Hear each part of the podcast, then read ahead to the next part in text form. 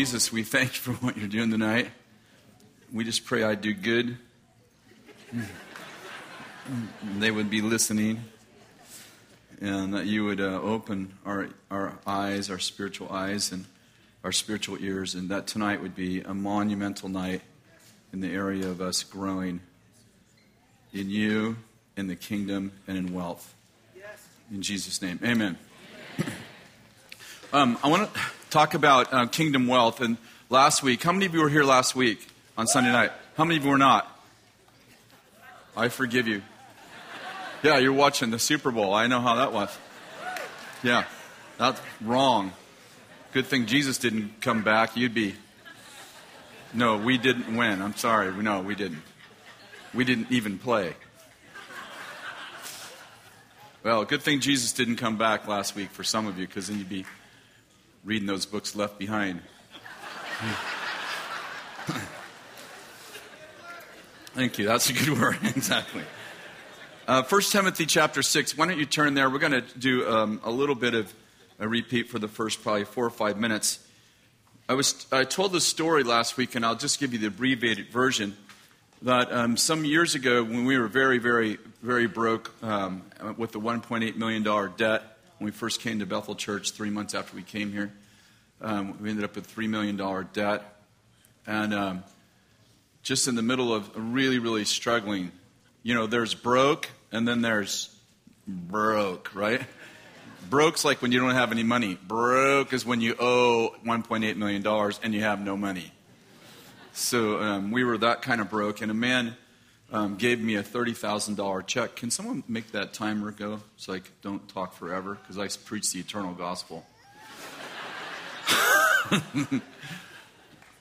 And so a guy, uh, a gentleman gave us, gave Kathy and I thirty thousand dollars, and oh, I had this crazy thing happen to me. We didn't know who he was. We uh, actually never met him before. He had a dream.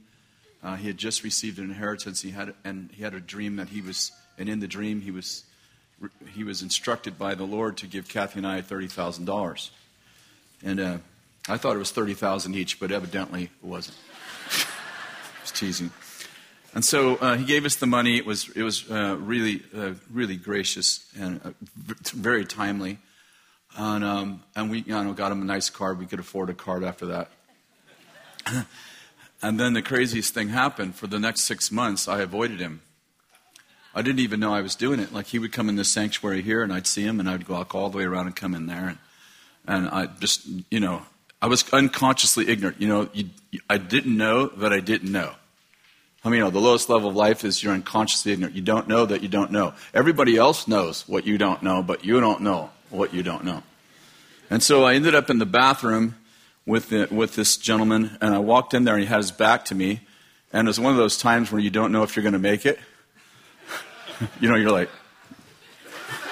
you need the restroom. And uh, funny, I just came back from England, and every restroom's up or downstairs, so you have to plan ahead. Anyway, okay, you didn't get that, but so I go in the restroom, and I see him, and his back's towards me, and so I I leave the restroom and I run all the way around this building. And then I have this revelation. I think there's something wrong with me. You know, somebody once said adversity introduces a man to himself. And I just got introduced to me. I went to bed that night and I couldn't sleep. About five o'clock, five thirty in the morning, just as the sun was rising, I decided I should probably maybe uh, pray about it. And I said to the Lord, Lord, do you know what's wrong with me? He said, uh-huh. I said, well, you tell me. He said, do you really want to know? I don't know. Denial is a beautiful thing, actually.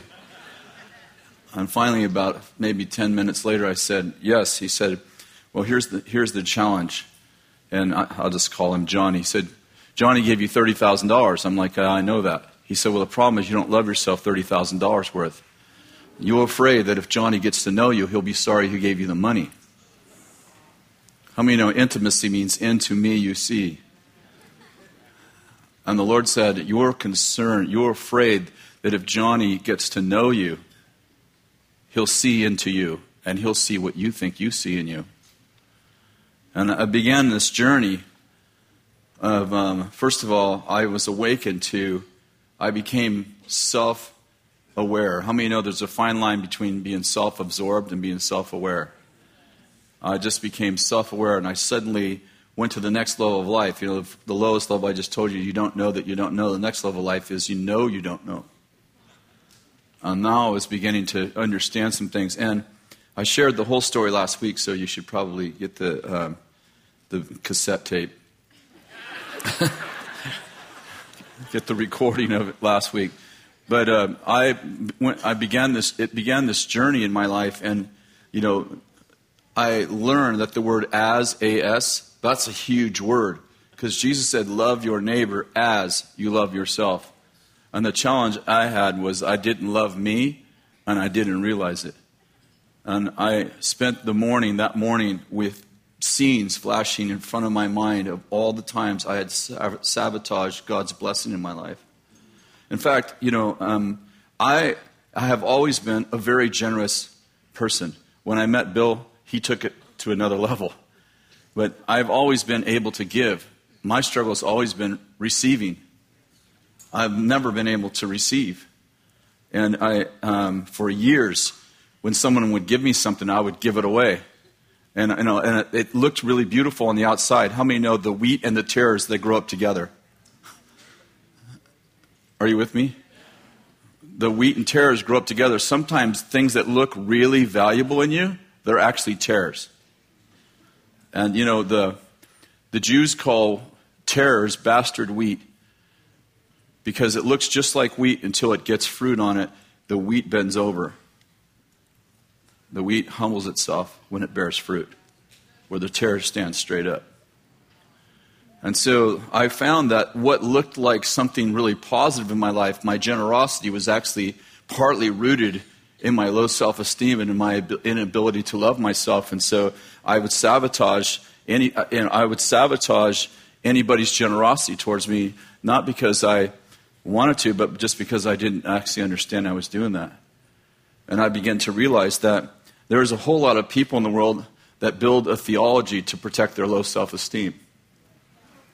If you um, just do a little experiment, if you guys are on social networking, just say, I believe God wants to make me wealthy, and you'll get a whole lot of instruction.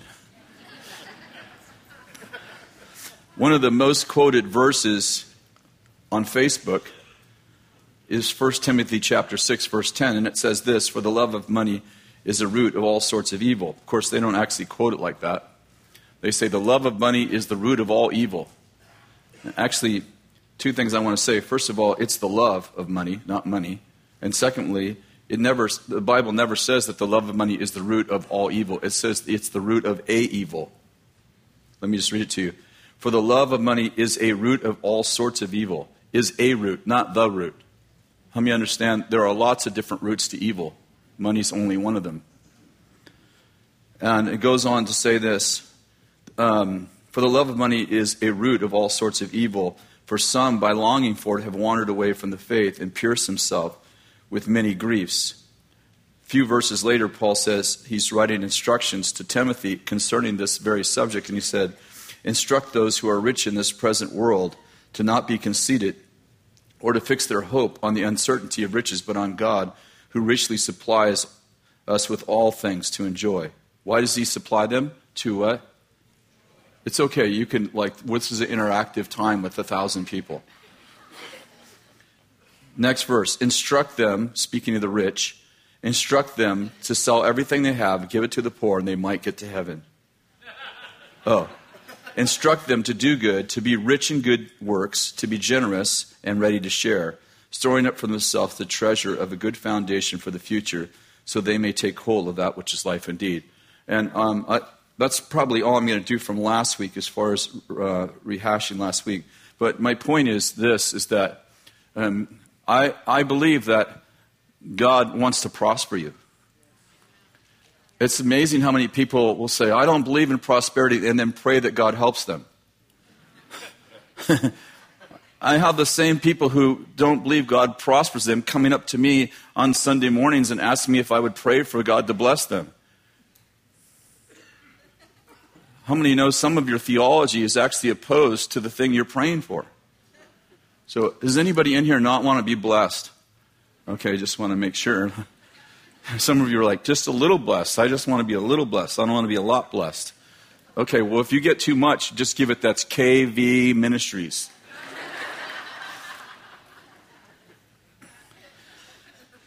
And so um, I want to talk about kingdom uh, wealth uh, tonight. I want to talk a little bit about prosperity. I want to talk a little bit about the practical parts of prosperity and how to actually prosper. And, um, you know, there was this great story in this book, uh, uh, The Essentialist. Have you read, anybody read The Essentialist? It's just a great book. I think I have the, I think it's, maybe it's called The Essentialist, not the. Anyway, he tells this story about this guy, this gentleman who got put over a company that was failing, and they said, we're going to make you the C E O, and we're going to give you six months to turn this company around, and if you can't turn the company around, then we're just going to bankrupt it. So they make him C E O, and the very week they make him C E O, he had already planned, he was a, a Boy Scout leader, and he already planned to take his troop on this on this trail, on this on this uh, um, journey. And so they he gets this whole troop together, and they start um, hiking down this trail, which is, you know, like twenty miles long, and he's got all these boys with them. And um, they, they're hiking and hiking, and as soon as they start hiking, they get about, you know, like two blocks, and Herbie is so slow that Herbie's already half a block behind. So they keep, you know, they keep walking, keep walking, and about every mile and a half or two miles, they have to stop and wait for Herbie to catch up, because he wants, obviously, everyone to stay together. So they do that. He does this for a few miles, and then finally thinks, man, this is ridiculous. You know, here's what we'll do. We'll put Herbie at the front. So they put Herbie at the front, and he arranges the scouts in uh, in order of their slowness. Herbie first, and the next slowest person, the next slowest person. And, uh, and then they all started hiking again. Well, they all stayed together at the speed of Herbie.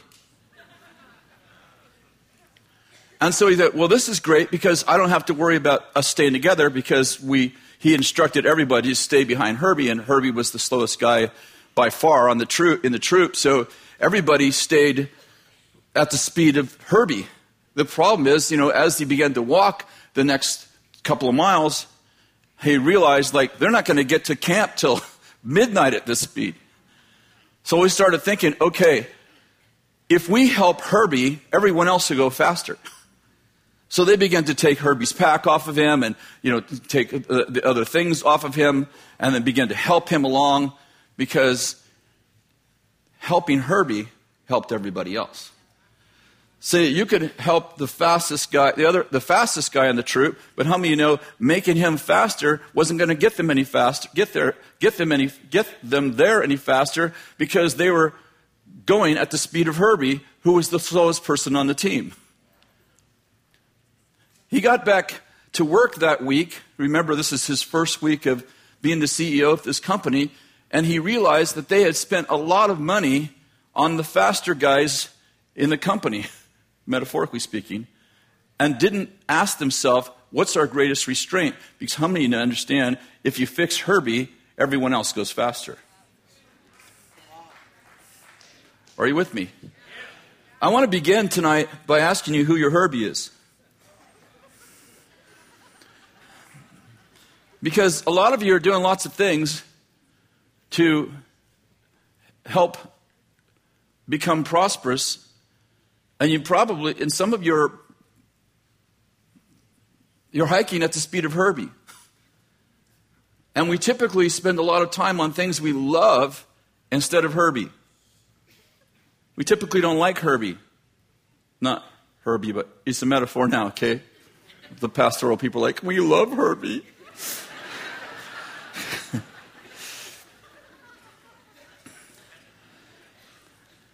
What I'm getting at is this, is like, what is your greatest constraint constraint in the area of wealth? It might be your theology. You're like, you know, you're you're hearing me talk about wealth, and right now you're like, you know, you're getting sweaty and you're already thinking of, you know, scriptures that to argue with me, and I'm like, you don't have to argue with me. Believe whatever you want to believe. You can be poor. I mean, it matters to me, but there's not much I can do about it if you want to sabotage your own wealth through your theology. I would say that a lot of people's Herbie is in Luke six thirty-eight. And it says this, give, and it shall be given to you. They shall pour it into your lap, good measure, pressed down, shaken together, running all over.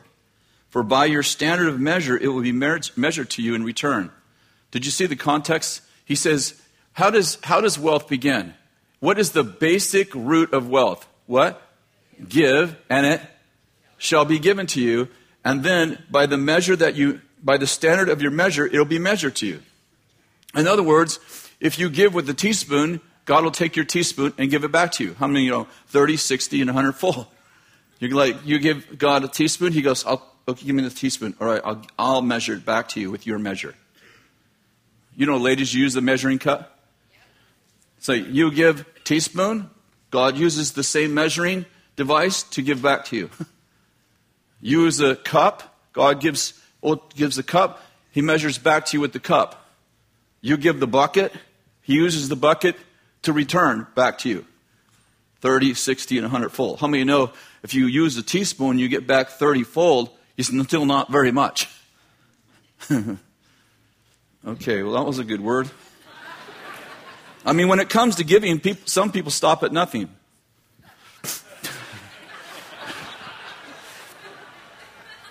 Now, people ask quite often, do you believe that tithing is a New Testament truth?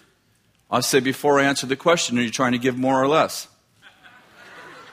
Because I've only one time in thirty-eight years had someone ask me if tithing was a New Testament truth that wanted to give more. Everybody else was trying to figure out some way to give less. If you don't believe in tithing, the only other truth around money in the Bible is God owns it all. So I'm like, I'm going for tithing.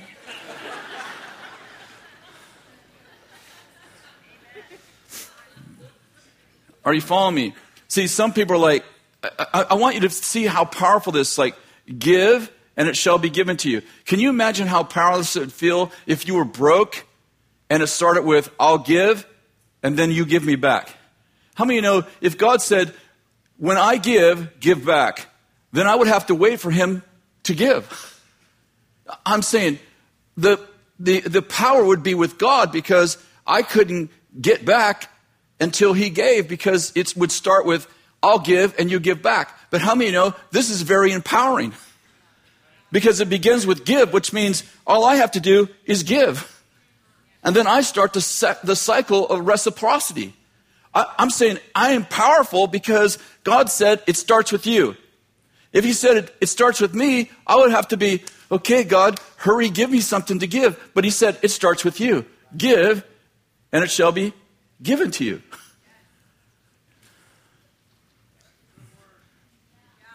I know, I'm right about that.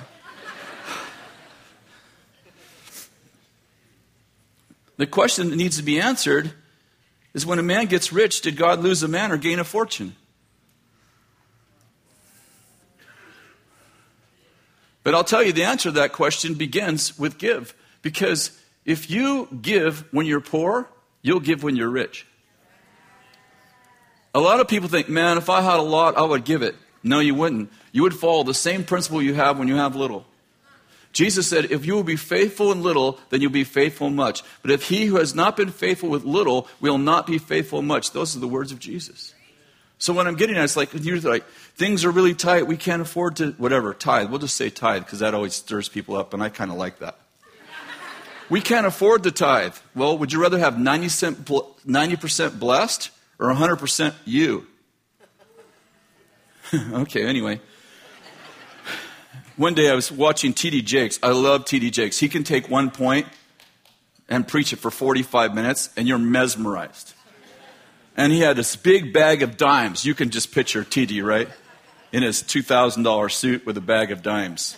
He's got this bag of dimes, and he's got this congregation. It's just massive. And he's walking up and down the aisle, and he's saying, for ten cents, God will be your partner. And he's throwing dimes into the congregation. For ten cents, you can make God your partner. How would you like to take on a partner that's incredibly, he's a quadrillionaire? And if he runs out of money, he just speaks and makes some more.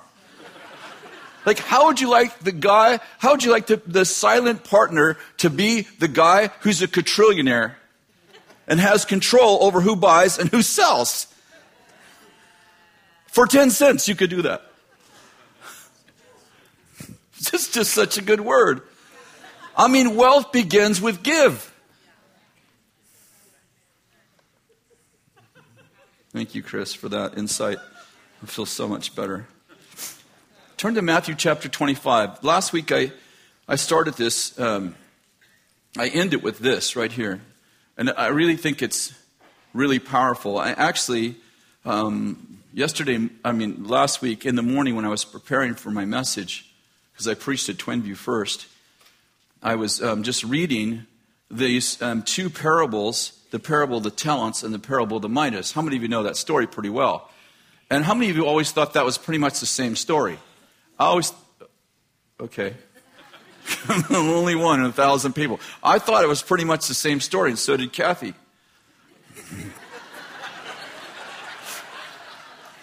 So I, I'm doing what I do often. I pulled up that story, you know, the two stories, because I was like, okay, which one am I going to use? And I was reading through them because, you know, I was going to use them in my message. So I pulled up the two stories and I read the one and, and just simultaneously, which I don't think I've ever done before, read the other, just had them on my screen right next to one another. And I thought, and then I, it suddenly hit me. I actually think it was a spirit of revelation. It hit me that these are actually not the same story at all. And the first thing I did is I look up the word talent. How much is what? How much money is a talent? And a talent was about thirty thousand dollars. And a mina is five hundred dollars. There's a little difference in numeric value. And so I began to read this story, and I, I wanted you to follow along with me in chapter twenty-five of Matthew, because I think this is probably, for me, one of the most amazing keys to wealth right here, besides the one I just gave you, give. And by the way, if you haven't give, if, if you don't give, if you're not generous, if you're not generous, it doesn't matter what else you learn tonight, because Herbie is going to hold you back. You'll not walk faster than your give. Let me just start over and say it again. You will never be any faster than your give. So if you haven't decided to be generous, nothing else I say tonight is going to make you any faster. It's not going to make you any wealthier, because it all begins with give. So if you don't get that part, the rest of the part, you might, you could actually leave, if you if you need to, because it's not going to be any. It's, I I don't want you to leave. It won't be the first time. You won't be the first one who back, walks out. And if you yell, you won't be the first one who did that either. And if you yell at me, that won't be the first one who did that either.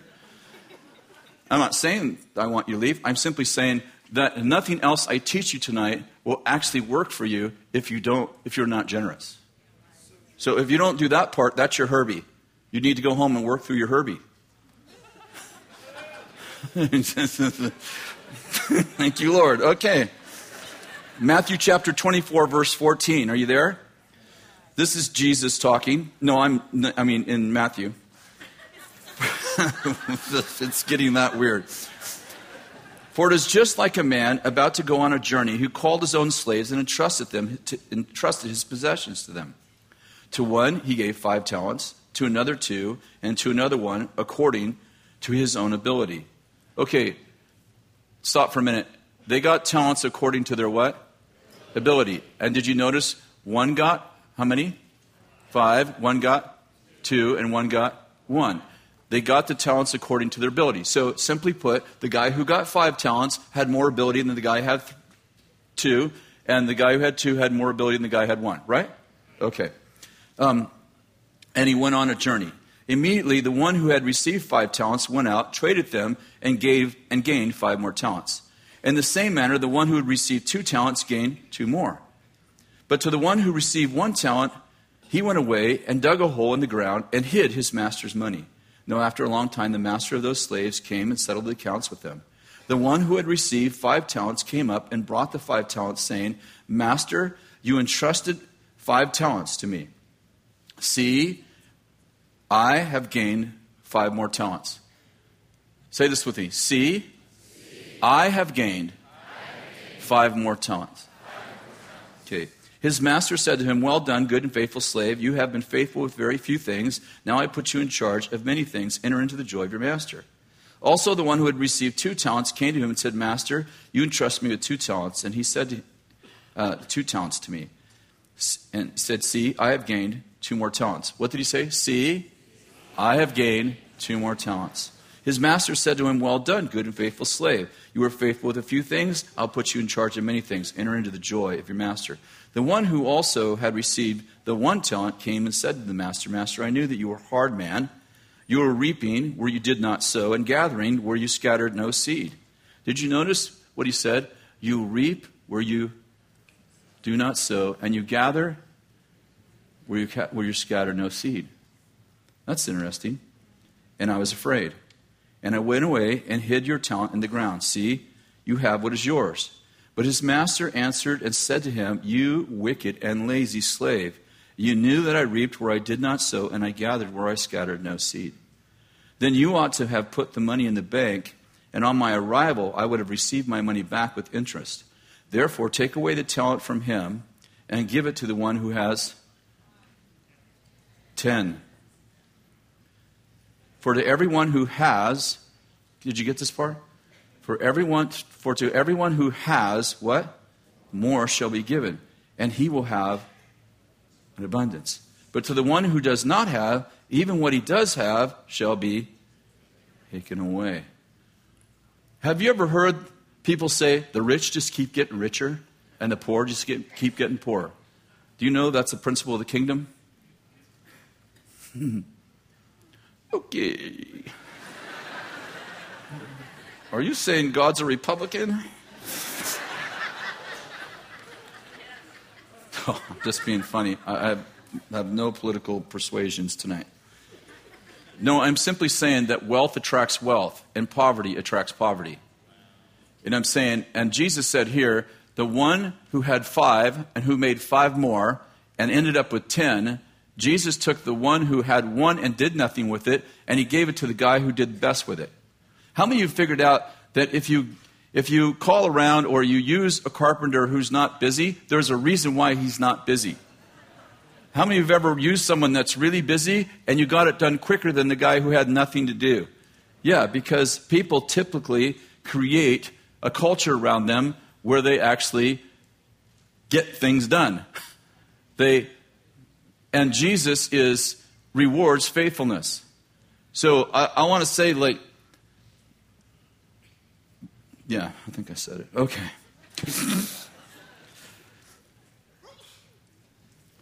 He said, I was afraid. I was afraid, and I buried your talent. You know, oftentimes fear masquerades as stewardship. It's unbelievable how many people are terrified and put another word to it and then can't figure out why they're messed up. Okay. The guy that, want, that had five talents, he made five more, and Jesus put him, I'm sorry, the guy that made five talents and uh, had five talents and got five more, Jesus said, I'm going to put you in charge of many things. Did you notice that? Many things. The guy that had two talents and made two more, Jesus said, I'm going to put you in charge of many things. Okay. Somebody once said, you know, if you divided all the money in the world up equally among everybody in the world, that would be seven point two billion people. In five years, the rich people would be rich again, the poor people would be poor again, and the middle class would be middle class. Now, I know there would be some exceptions to that, and all of you sitting in here are like, I would be the exception. But there's been lots of studies done, and I'm sure that you've read some of them, where people go out and they win at least a million dollars, and when they win a million dollars in the lottery, and five years later they go investigate how those people are doing. And how many of you have read those articles? Yeah, and they're typically broker than they were before they won the million dollars. What's that tell you? That wealth has n- little to do with money. Somebody once said, if you need money, don't ask for money. Ask why you need money. Now, I think that everybody, most everybody in the world needs money at some point in their life. But if you perpetually need money, the problem's not money. The problem's the reason you need money. Okay, it's going to be a good night. Okay, now turn to Luke chapter nineteen. And we're going to read the parable of the minas. Verse eleven. While they were listening to these things, Jesus went on to tell a parable because he was near Jerusalem and they supposed that the kingdom of God was going to appear immediately. So he said, a nobleman, wait, let me back up. Why did he tell the parable? Okay, I'll read it again. While they were listening to these things, Jesus went on to tell them a parable because he was near Jerusalem and they supposed that the kingdom of God was going to appear immediately. Why did he tell them the parable? Because they thought the kingdom of God was going to appear immediately. Was the, was the kingdom of God going to appear immediately? No, it was going to come in process. Okay. So he said to them, a nobleman went to a distant country to receive a kingdom for himself and then return. He called ten of his slaves and gave them ten minas and said to them, do business with this until I come back. Verse fifteen. When he returned, after receiving the kingdom, he ordered that these slaves to whom he had given the money be called to him, so that he might know what business they had done. Now, let me just give you a little comparative. Remember the parable of the talents? They were all, they, one was given one talent, one was given two, and one was given five, according to his ability. Okay, did you notice the parable of the minas? Everybody got one mina. Everybody got five hundred dollars. Are you with me? Okay, so everybody has the same. He returned after receiving the kingdom, verse fifteen. He ordered that these slaves to whom he had given the money be called so that he might know what business they had done. Verse sixteen. The first appeared saying, Master, your mina has made ten more minas. Stop. Let's read it again. Let's say it together. Master, your mina has made ten more minas. And he said to him, well done, good slave, because you have been faithful in, very, in a very little thing, you have authority over ten cities. Did you notice the people that had the talents?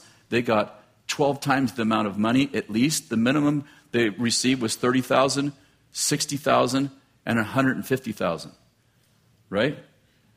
And when they finished, they got power over stuff. These guys only got five hundred bucks. The first one comes back and said, your mina has made ten more minas. And he said, good, well done, good and faithful slave, because you've been faithful in a very little thing, a mina, you are to be in, have authority over cities.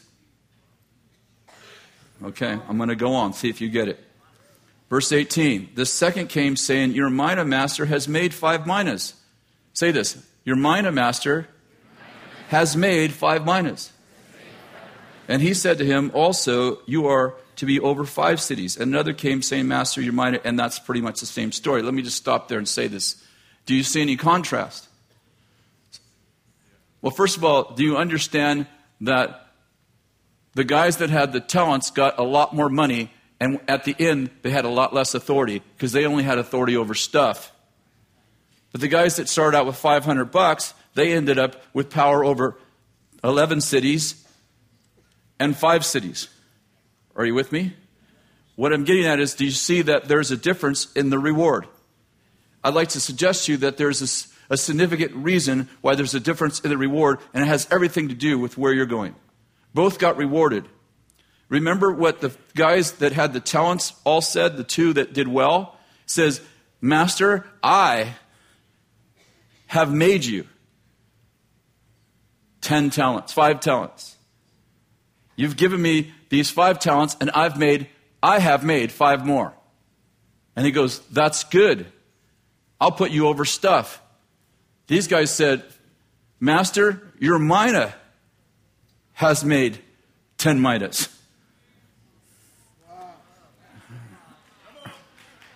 And he said, if you can do that, see, one person worked for money.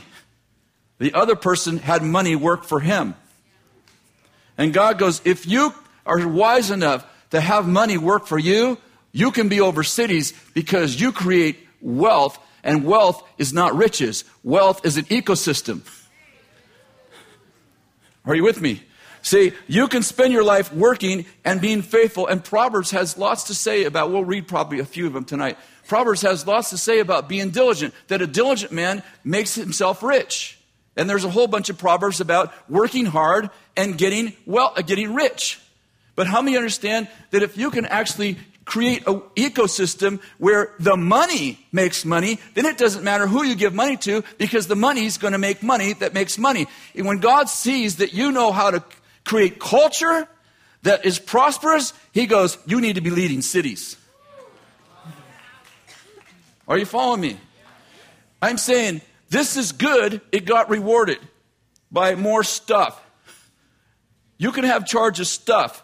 But the only people, the only leaders I'm going to put in charge of people, especially cities, are people who know how to create culture that's prosperous. Master, your mina has made minas. Master, I have made you more talents. Master, your mina has made minas. You need to be ruling cities. And I'd like to suggest to you that this is rich. This is wealth.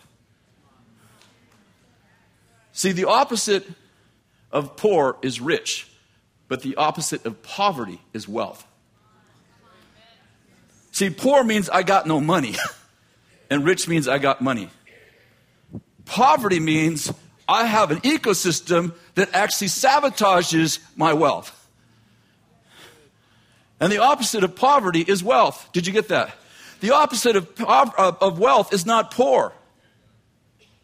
Poor just means you don't have any money. But poverty means you can't, you don't know how to make money. You have an ecosystem in you that actually recreates more poor. Rich is not money. Rich is a condi- I'm sorry. Wealth is not money. Wealth is a condition. Thank you, Chris, for that.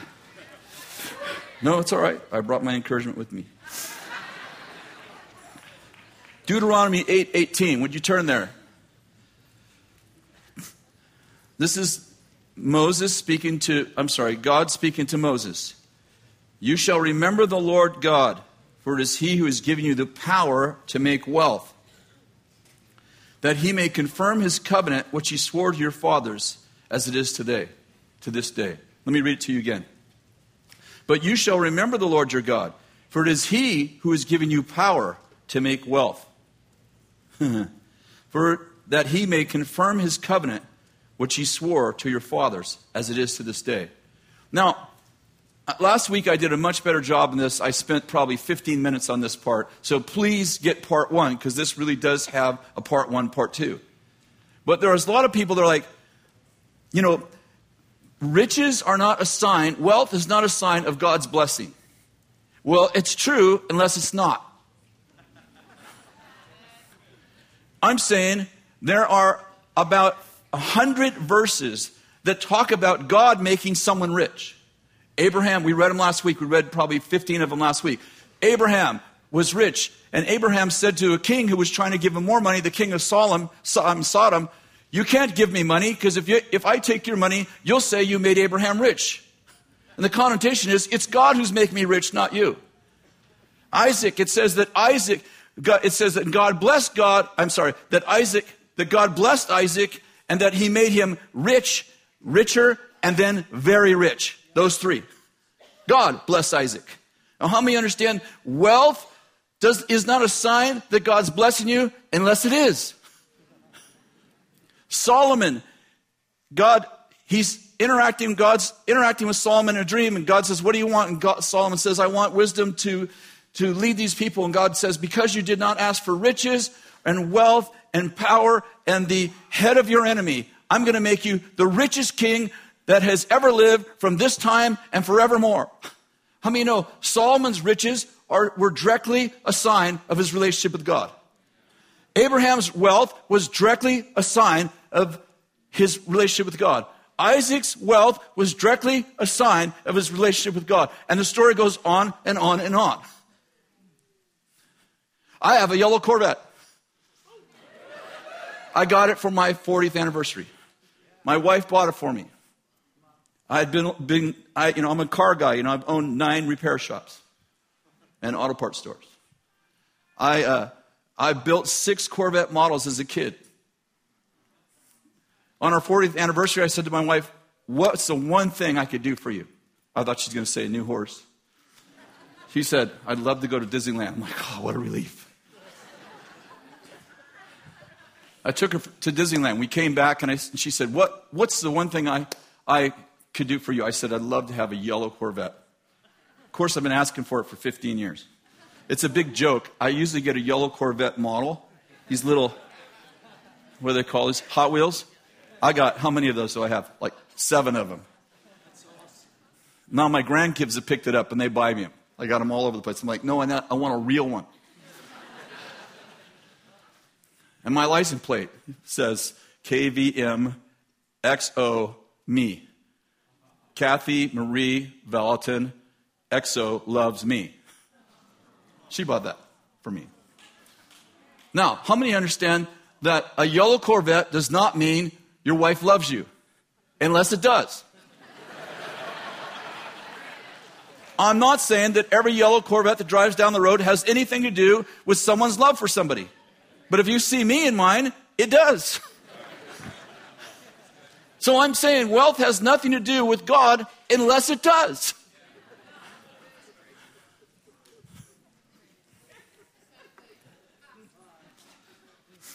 I've given you the power to make wealth, listen to this, that he, God, may confirm his covenant with you. In other words, to the Israelites, I understand this wasn't written to everybody, but to the Israelites he said, I'm going to make you so wealthy, it's going to be si- the sign that I have a covenant with you. When people see you rich, they're going to go, they got a good God. And God said, how many know jealousy is not always bad? God said, you know how I'm going to win the nations? I'm going to so bless you, everyone else is going to get jealous. And they're going to go, who's your God? Well, it happens to be Yahweh. Oh, can we have him too? It's called jealousy evangelism. Have you ever read it? It's actually all through the Bible. God says, I'm going to so bless you that the nations are going to go, oh my God, oh my God. Oh my God. Oh, I'll get rid of my other gods and just serve your God because he seems to do it for you. So God said, I'm going to give you power to make wealth that it might confirm my covenant with you. You know, I, oh no, I'm going to get off track a little bit here.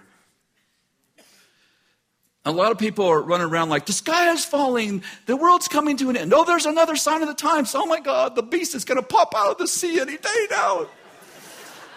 It's going to put a mark on me, man. It's going to put a mark on me. I just know it. You know, isn't it funny that people that served God for thousands of years were all enamored by the blessings of God? I mean, God said to Abraham, hey, Abe, come out here. Seen them stars? Yeah? Count them. One, dos, tres. You know, I could imagine he's probably gets to like nine hundred fifty-nine thousand gods. That's all right. That's enough. That's how many kids you're going to have. In the morning, wakes him. Hey, Abe, get up, get up. Come out. Count the sand. Like each one? Yeah. One, dos, tres, cuatro, cinco. Okay, no, Abe, you're missing the point. That's how many kids you're going to have. What I'm getting at is this. God made his people that loved him mindful of the blessing, not the curses. I'm saying they were motivated by how much God was going to bless them. I'm not saying they didn't have problems, they didn't get corrected, but I'm saying, I'm saying that God made them aware that they were supposed to be motivated by the blessings. He who comes to God must believe that he is and that he is the rewarder of those who seek him. Come on. He that come to God must believe that he is and that he rewards those who seek him. I'm saying this is supposed to be in the core of who we are. We're like, like the signs of the time, everything's gone wrong. Well, how about the good stuff? I mean, I thought the promises were yes and amen. Yeah. I'm supposed to be motivated by the promises. Why do people take the promises and push them into a time zone I can't get them? I, I think Christians, they're just like, they just watch the news and get their theology from the news. Oh my God, things are getting worse and worse. As we drive our two point one cars and sit in our air-conditioned houses and fly on planes that kings couldn't fly on just one hundred years ago, and live in a, a world where people are getting get, living longer and, and are healthier, and we live in an air-conditioned room and we just watch screens, and we all have, you know, like twenty-five pairs of shoes and, you know, fifty shirts, and, and we're like, oh, the world. Have you ever seen a more blessed, pessimistic people in your life? It's crazy. And then we're, we believe this crap. We're like, yeah, things are getting worse. Where'd you get that? I want people driving like, I remember when cars were cars. Yeah, I remember that too. I made a living and I got out when cars stopped being cars and started, started lasting forever. Because I was in the repair business. I could see the writing on the wall. You know, we used to need spark plugs every twelve thousand miles. Now you do them every one hundred thousand miles. I mean, I, I realized, like, when cars started lasting forever, I'm like, this is getting really close to eternity. I don't know. And, you know, I'm like, like, my Corvette gets like thirty-two miles per gallon. I'm like, I better get out of the gas business. Okay, sorry. I mean, if you think things are getting worse and worse, you just don't know history. You think it's you think things are getting worse for the black man in America? You think things are worse for a woman in America? How about most of the world? Come on, ladies, help me. You couldn't vote till nineteen twenty. It took you forty-seven years to get a vote. Yeah, the only guys that think the world's getting worse are the white guys.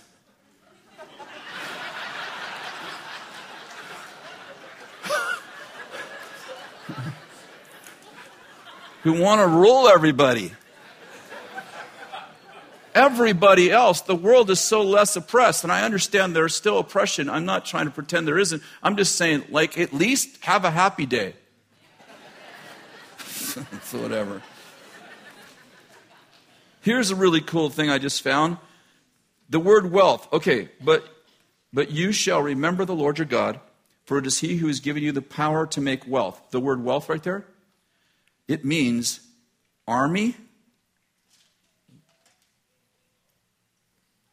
valiant, powerful, excellent, elite army, capacity, troop. Okay, this word wealth, it doesn't just mean money.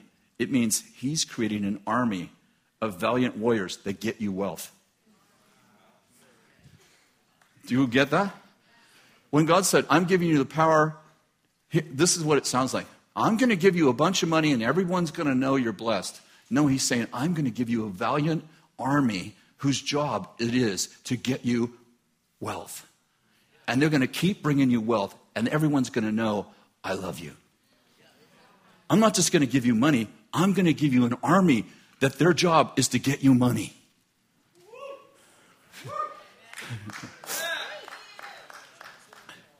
That's a good word.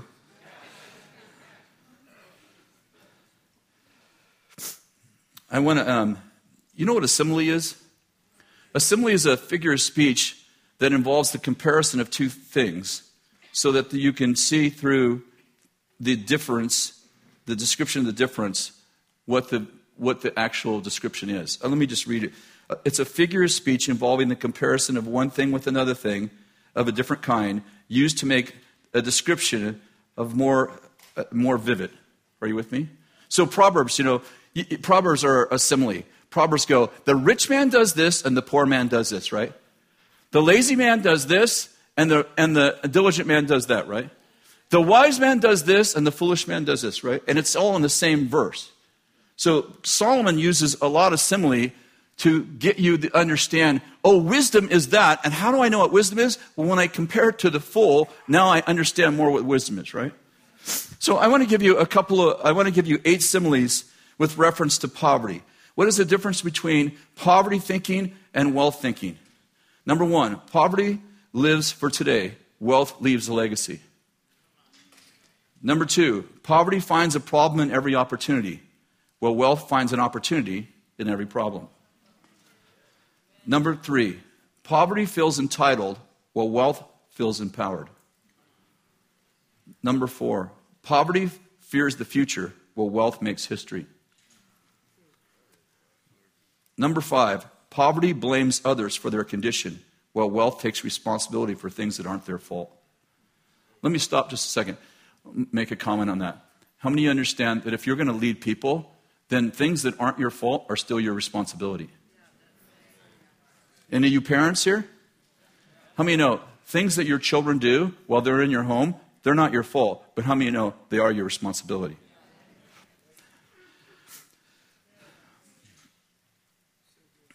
Number six, poverty asks, what are you going to do for me?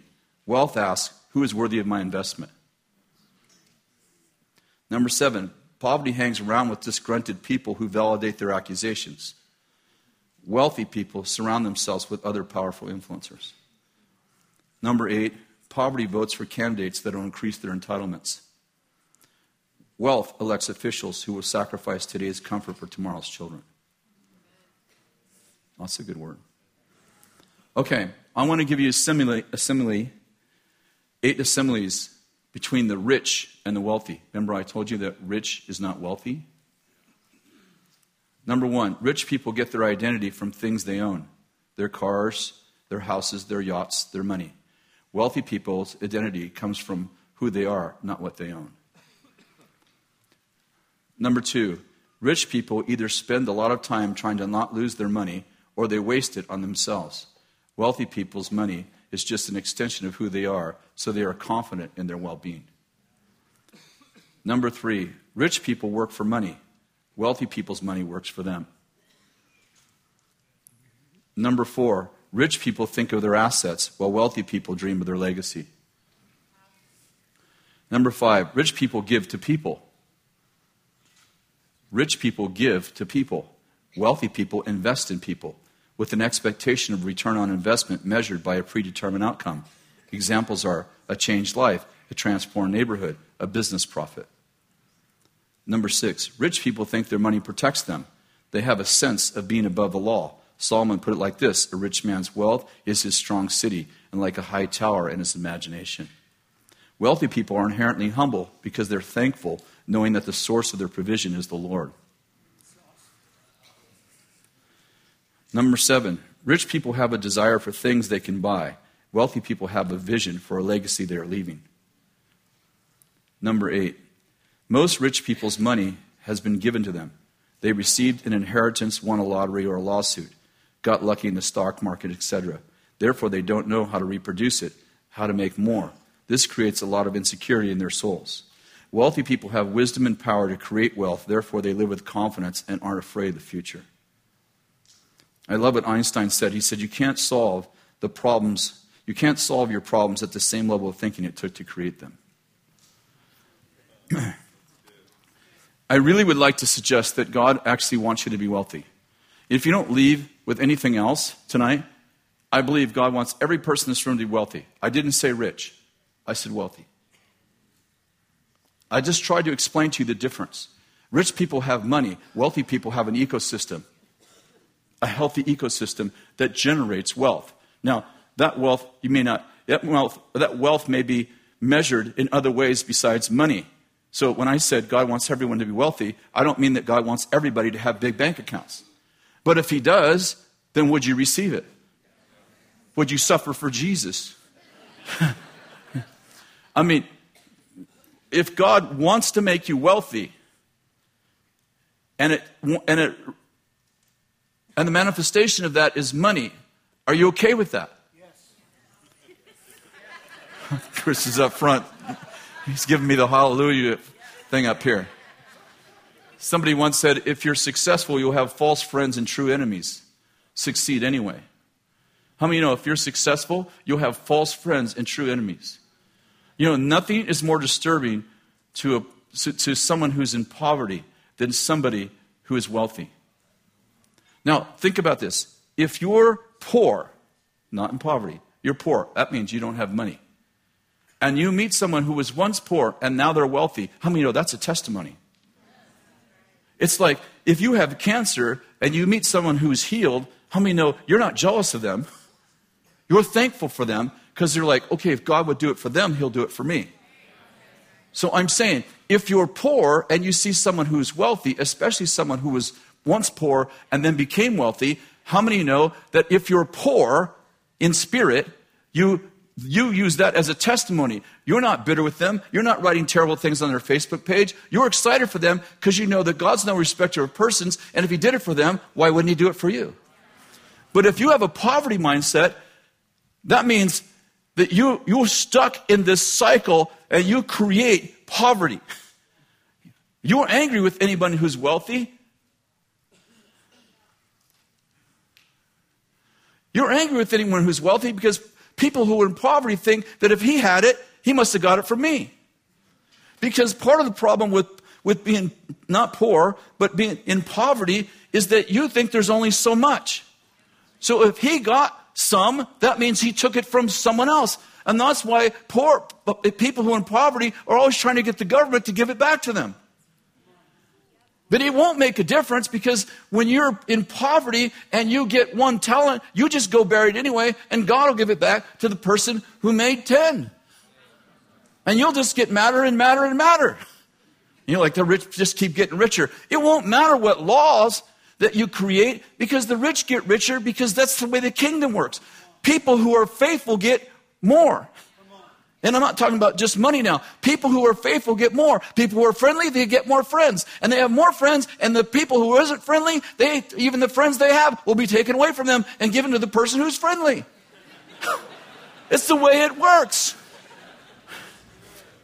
Nobody wants to be my friend. Okay, well, change.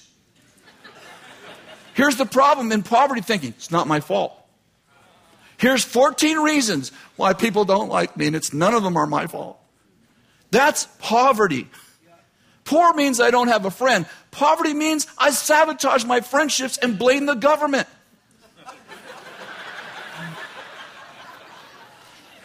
People actually think President Obama is the reason I don't have a job. There's only five point two per, you know, percent of the population that's out of work. But until we get a different president, I won't have a job. That's just stupid. I'm sorry, government doesn't create jobs unless they give you a job, and that just means the government's getting bigger. And guess who pays the government? You do. I'm not making a political statement. I'm trying to say, you want to be wealthy, so you stop thinking like that. Someone's going to fix me. Someone's going to help me. How about just you and God? He's big enough.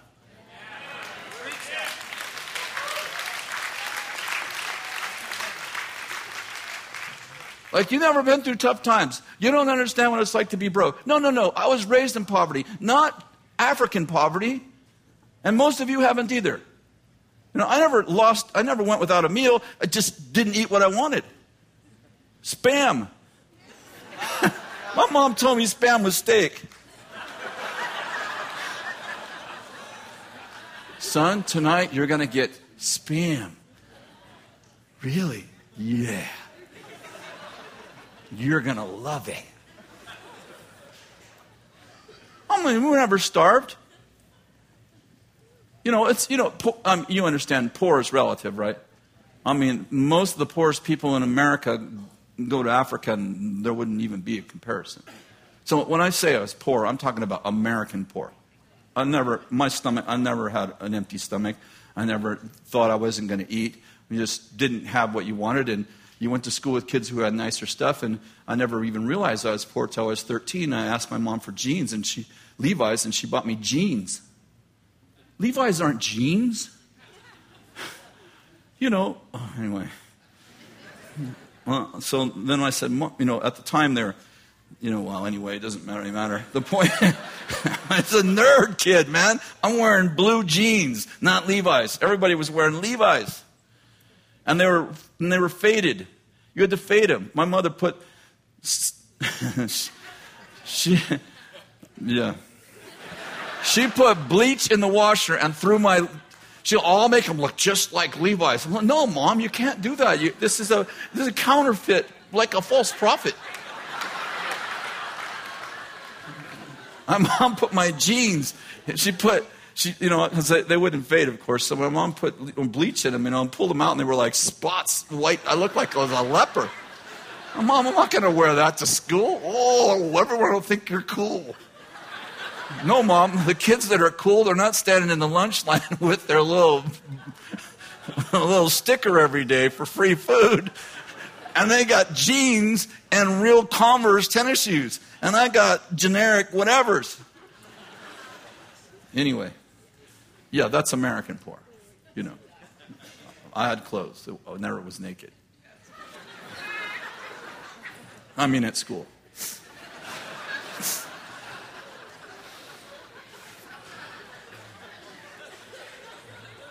Okay. Most of you are getting pretty bored with my message. Why don't you stand up and let me just see if I can help you.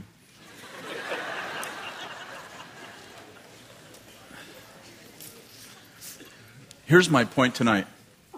I have one. The Lord would love to release an ecosystem on you that wherever you go, prospers. Joseph, are you listening to me still? Joseph gets put in Potiphar's house as a slave. Are you with me? Okay, follow me. This is wealth. He gets put in, in Potiphar's house as a slave. Here's the commentary. And God was with him and made him a successful man. Next verse. And everything in Potiphar's house prospered. Everything in Potiphar's house prospered. Now, how many know the wealth there, it didn't benefit Joseph. But it was so on him that if he were, if Joseph worked for you, you were blessed. You know the story. He gets falsely accused. He ends up in prison, right? He's in the jail. And what happens? It says, and the Lord was with Je- Joseph. And get this. He, you get this? He's in jail. And God made him, and it says, and the Lord was with him and made him a successful man. And then the next verse. And the jailer put Joseph in charge of all other prisoners. And everything he did prospered. I'm saying, that's an ecosystem. How would you like to have wealth just follow you? Like, you know what? If you were in a place, if you were in jail, the jail's blessed. And people are like, I want to go to that jail. Or something like that. I don't know if they do that, but you were a slave, and the people who enslaved you are blessed. And what happens when he gets into when he gets into Pharaoh's house? The same thing. You know why? Because Joseph has the power to make wealth.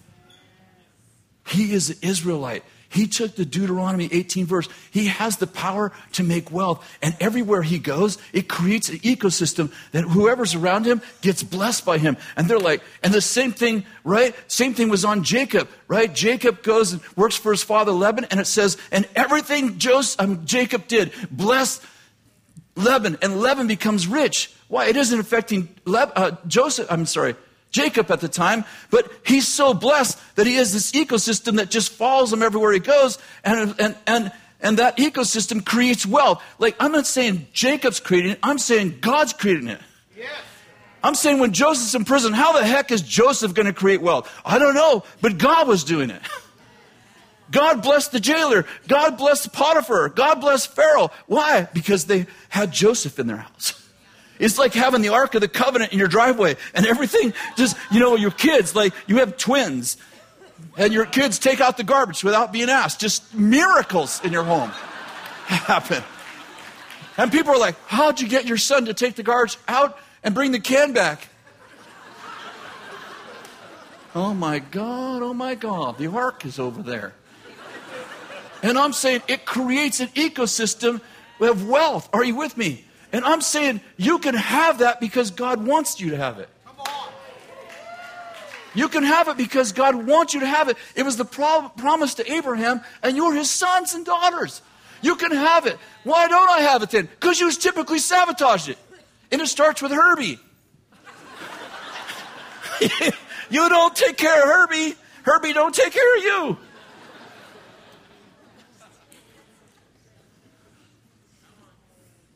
All right, I'm done preaching. That last five minutes felt the best. I gave you all that information just so I could preach to you. Okay. If you want to be wealthy, I explained to you what wealthy was. Joseph was wealthy, and in, in, in three quarters of his life he had no money.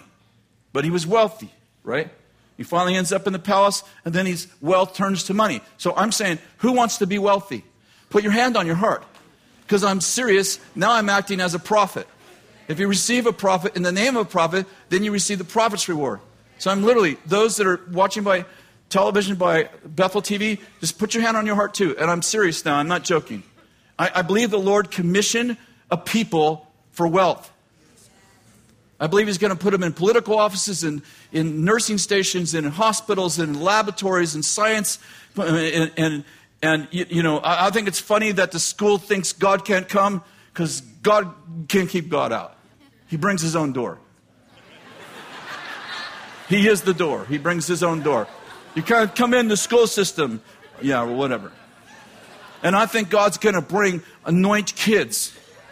I think he's going to anoint kids. And they're going to be wealth bringers in the school system. And they're like, when that kid was in first grade, the first grade prospered. And when he moved to second grade, second grade prospered. I, I, I mean, it's going to be that sort of thing. It's going to be so, it's going to be a sign of God's covenant on you. And again, it may not be money, but it's going to be wealth. And I just, right now, I prophesy this by with the authority given to me by Jesus Christ, that you would, every one of you, be wealthy right now in Jesus' name. That you'd be wealthy in God. That the poverty mindset, no, it isn't just a mindset. The poverty spirit would be broken off you in Jesus' name. And some of you would go to Africa, to the darkest places, to the places where there's poverty, and just the wealth culture that's in you would break the poverty culture, because wealth is stronger than poverty, because God is in wealth and he's not in poverty. And I just release that over you and your family, and I break off generations of poverty. Even people, I grew up on welfare, so I understand. I'm not cursing anyone. But it may, some of you, I, I, I was a youth pastor with unsaved kids that were on probation, and some of them have five generations. They've, their mother or father has never had a job in five generations. Can you imagine that? Five generations. I had kids in my youth group that their family has never worked in five generations. Their father never worked. Their grandfather, their great-grandfather, as far back as they can remember, they've never had a job. How many know that's a poverty spirit? That isn't President Obama or President Bush or President Clinton. That is a spirit. And Lord, we break that generational curse off of people that have generations of poverty. And Lord, we break that spirit right now, and we release this prosperous spirit, that the Lord would prosper you, that it would confirm his covenant, that he has a covenant with you, and people would go, why are you so happy? Why are you so optimistic? Why are your kids, why are your kids behaving? Why do they take the garbage can out and they bring it back? I mean, oh my God, oh my God. Lord, I just release those kind of miracles and more over these people. And you say, I receive that for myself. I receive it for my children. I receive it for my children's children. That my legacy would be a legacy of prosperity. And I prophesy to my legacy that you shall be wealthy, that you shall be the head and not the tail. And poverty will not enter my legacy to the hundredth generation, because this night, as for me and my house, we will serve the Lord, and our life will confirm the covenant we have with God. It's a covenant of blessing. It's a covenant of abundant life. It's a covenant of great joy. Amen.